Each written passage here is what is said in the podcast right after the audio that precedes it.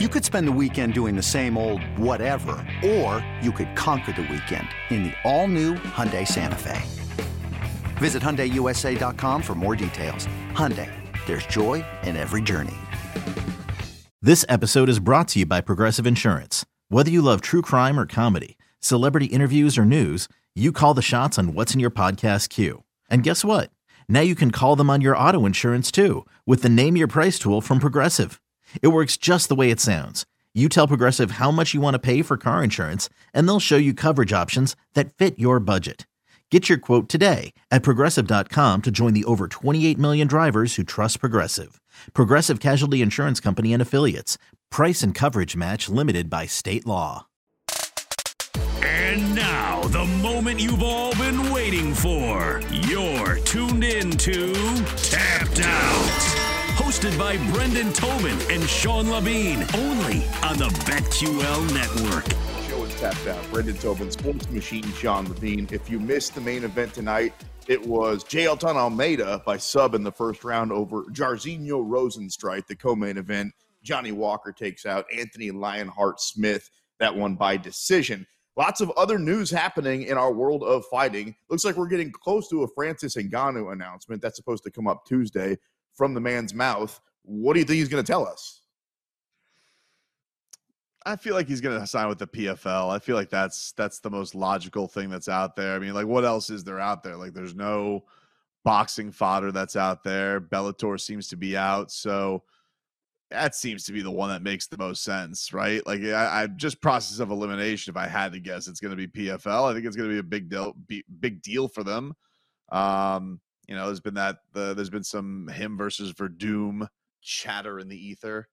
So not the most exciting thing in the world. I mean, like you know, Werdum's hundred years old. I'd rather see Francis Ngannou take on Tyson Fury than I would him take on Fabricio Werdum. To be honest with you, but you know, it's a, still a sellable thing. Werdum's one of the best heavyweights of all time, but it's it's a guy way way past his prime.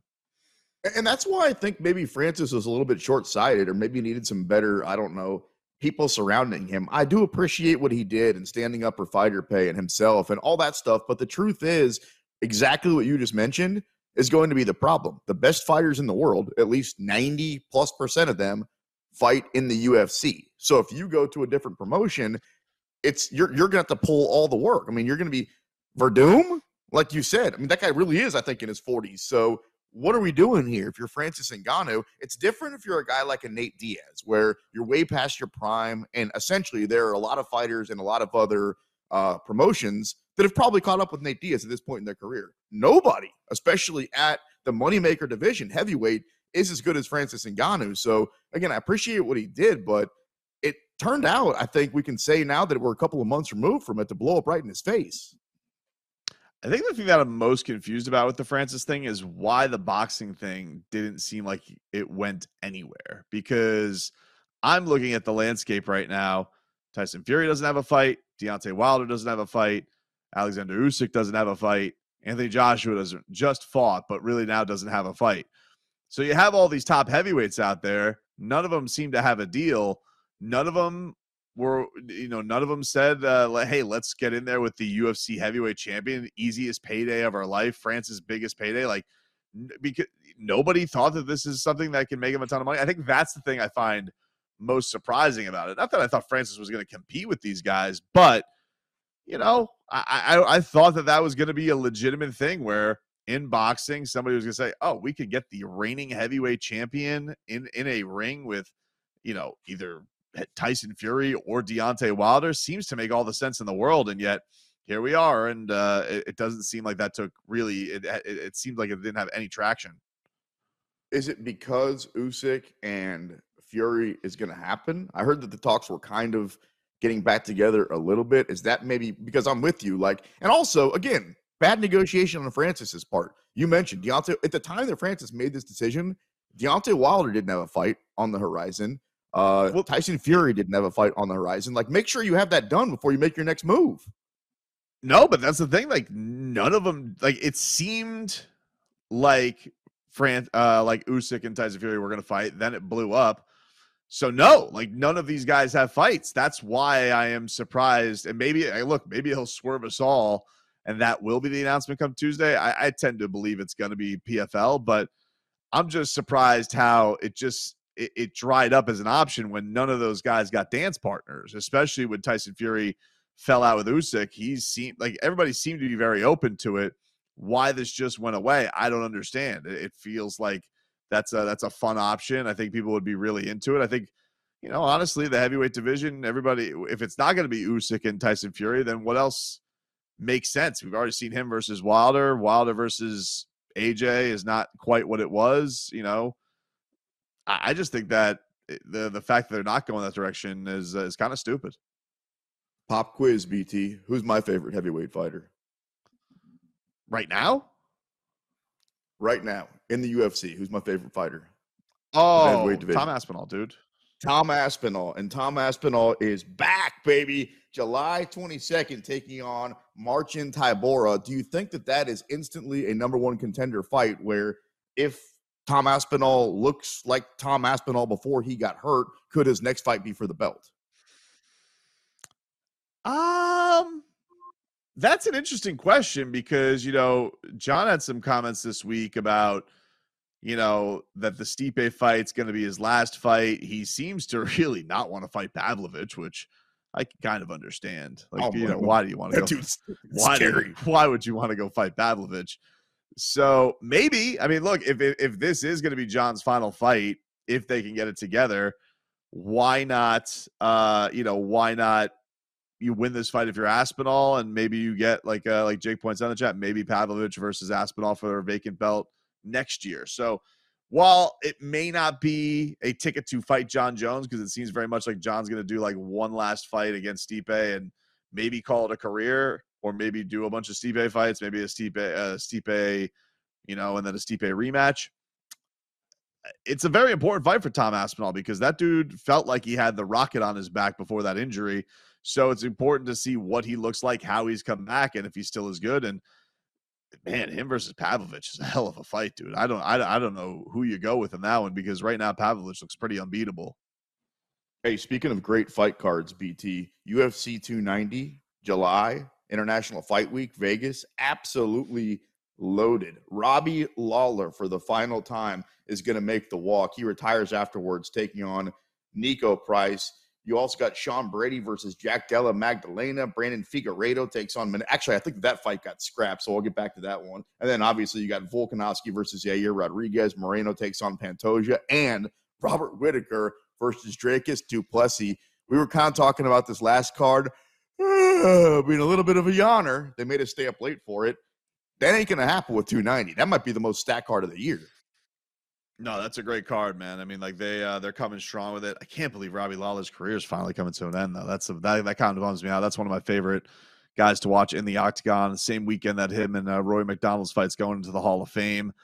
But yeah, man, that's that's a that's a firefight. And like when we talked to Max Holloway a couple weeks back, you know, he's not ruling out Yair in that one, and it's uh it's gonna be interesting because Yair looked awesome against Josh Emmett, but folks know Emmett and and I think that that's going to be the thing that's you know can he do can he execute that unorthodox style against Volk and have success because I mean the guy looks like a video game in there, but I mean you got to think Volkanovski's confidence is an all time high after what he just did trying to go for the uh, the double championship. A lot of people you know he ends up finishes that fight on top. So, like, what kind of confidence is he going to be oozing with when he goes back into this fight, uh, defending his featherweight belt? really, really is going to be. Uh, I, I can't wait for that one. Why don't other sports put games into the Hall of Fame the same way that the UFC puts fights in? Now, Robbie Lawler's a Hall of Fame fighter individually, so he's going to get there. But you think of like a guy like Clay Guida, he's not going to get in the Hall of Fame. However, he is because of a particular fight. It feels like they should do that with other sports where a game was so good, we just recognize it forever. Am I wrong? Am I off on this? A lot of Heat fans have wanted to do this with Ray Allen's shot. Just put Ray Allen's shot in the rafters. Because Ray Allen, as a Heat player, like you can't really put Ray Allen in the rafters, even though he's a Hall of Fame player, because he basically played for the Heat for a year, but he has the most iconic shot in franchise history. You want some way to kind of honor it. You have you have a lot of pull in Miami. I know you have a lot of pull in Miami. So let me throw out a suggestion, and then maybe you throw it out to your listeners, and then see if we can make it happen. What you're saying is ridiculous, just for the record. We're not going to put a, a play up in there. That's stupid. You're the Just one who brought it up. What are you talking That's about? This is your idea, It's your silly. segment. It's it's silly. Here's what they need to do. Maybe like a X marks the spot on the court. Miami's already got all these weird different courts and uniforms, and you guys can't even figure out the name of your arena is these days. So it feels like if anybody's going to do it, you put like a little like like a little RA or like a little like logo of Ray Allen just on the court where he hit the shot because it's a very famous spot. Everybody knows where he hit the shot. So you, I just hate want it? this to be clear. You think that it's more ridiculous to put something in the rafters that just says the shot than it is just, uh, but you want to permanently decorate the court. That's not ridiculous in your mind. Not only do I feel that way, so does every single person listening right now on the BetQL Uh, network. And we appreciate you wherever very you're checking us out. Tapped out, Brendan Tobin, Sports Machine, Sean Levine. If you What like would this be, segment, by uh, the way, what, we- what, what, would you do? Would you put the Mahomes side throw? Would that be like his? uh What would be the thing that you would put in the Hall of Fame? That's not a Well- player, but well, like don't be, don't be, don't, don't, don't be silly. We can't have just little markings all over the field for everything unbelievable Patrick Mahomes has done. We're talking about one shot here for Ray Allen. Okay, one shot, like my grandpa used to take on the holiday. So like He'd Chad Henne. Chad Henne's playoff game. that should be memorialized. And don't mess with me with that one. Um, all right, let's keep rolling on because we got plenty of other news and notes to get to. Even though you basically shot it down during the commercial break and said how dumb it was, and you didn't even take time watching it, we did have a press conference between Jake Paul and Nate Diaz. Nate Diaz got up and went to the bathroom in the middle of it. There Right. wasn't a whole lot to come out of it. It always feels like those press conferences are a little bit forced. However, once the fight goes down, have you seen the odds? I haven't seen the odds. No. What do you think? What do you think they look like? Just out of curiosity, you're a fight guy. What do you think the odds are? Because this could be anywhere. and Let's for the record, I had no idea what they were going to be. When I looked at it, I was like, I, I have no idea. I would go Jake Paul, slight favorite, like minus 140, something like that. You're not too far off. Jake's like minus 180 right now, so he probably goes off as like a two to one favorite. I don't know. I'm not. If you put Jake Diaz or you put Jake Paul against Nate Diaz and you make him an underdog, it's gonna be pretty tough for me not to bet on Nate Diaz. So I think there's gonna be a lot of money coming in on him that night. I really Uh, just want to see him get like. I'm. I'm not gonna like. Here's the thing, though, dude. Like, I just don't know what we're doing this for anymore. You know what it's like? It's like we're. I've followed the journey, and I feel like the whole point of this was, well, we want to see Jake Paul get knocked out because we all think Jake Paul sucks. And you know what? He doesn't suck that bad. He's not a good boxer, but he's not an embarrassment. You know, like he goes in there and he looks like a boxer and he looks like he could ha- handle his own stuff. We've seen him in there with uh with people, so it's like it's not that interesting anymore. You know, it's like you either want to see the freak show or you want to see something amazing. And that's that's it. Like so I'm I'm just I'm just not that excited about him fighting anymore. he's also not he's not interesting enough. Like now he's not undefeated, and with Jake Paul, it feels like it's kind of all forced in front of me and one liners, and he's got that weird robot behind him and plants in the audience, and like it's just uh, maybe I'm missing something. Ah, on it, look, everything like things just things just run out, you know, like it just happens. And so, you know, when he's, you know, his his peak moment will always be flatlining Tyron Woodley. That's going to be his moment forever. You KO'd a former UFC champion, put him on the canvas like that. He's always going to have that. Good for him. But then you lost to Tyson Fury's brother, and his brother's crying like he won the world championship. And I'm just like, I can't, I can't respect this. it's cringy. anymore. It's cringy, although, although also, and I don't know why I'm even saying this, like it matters. He's not as bad of a dude. Like he's not as unlikable as people once thought he was. I'm not saying I'm a huge fan or anything. Very true. just- Very he's true. It's- yeah, it's just like he's fine. there's no there, like they uh like uh, the only things I saw this week is like he had one of his like you know one of his cronies was like asking a disrespect like oh I'll fight your brother uh, Nick Diaz and it's like all right so we're gonna try and rile up the Diaz brothers like that's what we're gonna do I don't know I it just did nothing for me man Uh, I think this one will do something for you. Hamzat has been going back and forth with Usman, and we might might actually get that fight. That would be unbelievable because Hamzat, like, it feels like we've been talking about Hamzat now and how he's at championship level since the minute that we saw him. And then when's the last time we saw him? I can't even remember. And then you got Usman, who we've seen him the last couple of times obviously lose, which we're not used to, both to Leon Edwards. Hamzat versus Usman. I'm sure that tickles your fancy. What do you think the odds look like if we get that fight? Man, that's a good question. Um, I'd still feel like, well, here's the question. Because I don't know what the hell is Usman's weight? Uh, what is uh, Hamzat's weight class? Like, is he, I assume if he's going to do this fight, he's doing it at 170 because I feel like you were going to fight Usman like you're going to fight at, at Usman's goat weight class. So if it's at 170, I feel like it's uh, you know, it, it'll be a, a slight edge to Usman being the uh, being the favorite but I'm very much into this fight if they can make it happen. If Usman, if uh, Hamza can actually make the weight for. When you need mealtime inspiration, it's worth shopping Kroger, where you'll find over 30,000 mouthwatering choices that excite your inner foodie. And no matter what tasty choice you make, you'll enjoy our everyday low prices, plus extra ways to save, like digital coupons worth over $600 each week. You can also save up to $1 off per gallon at the pump with fuel points. More savings and more inspiring flavors make shopping Kroger worth it every time. Kroger, fresh for everyone. Fuel restrictions apply. Another day is here, and you're ready for it. What to wear? Check.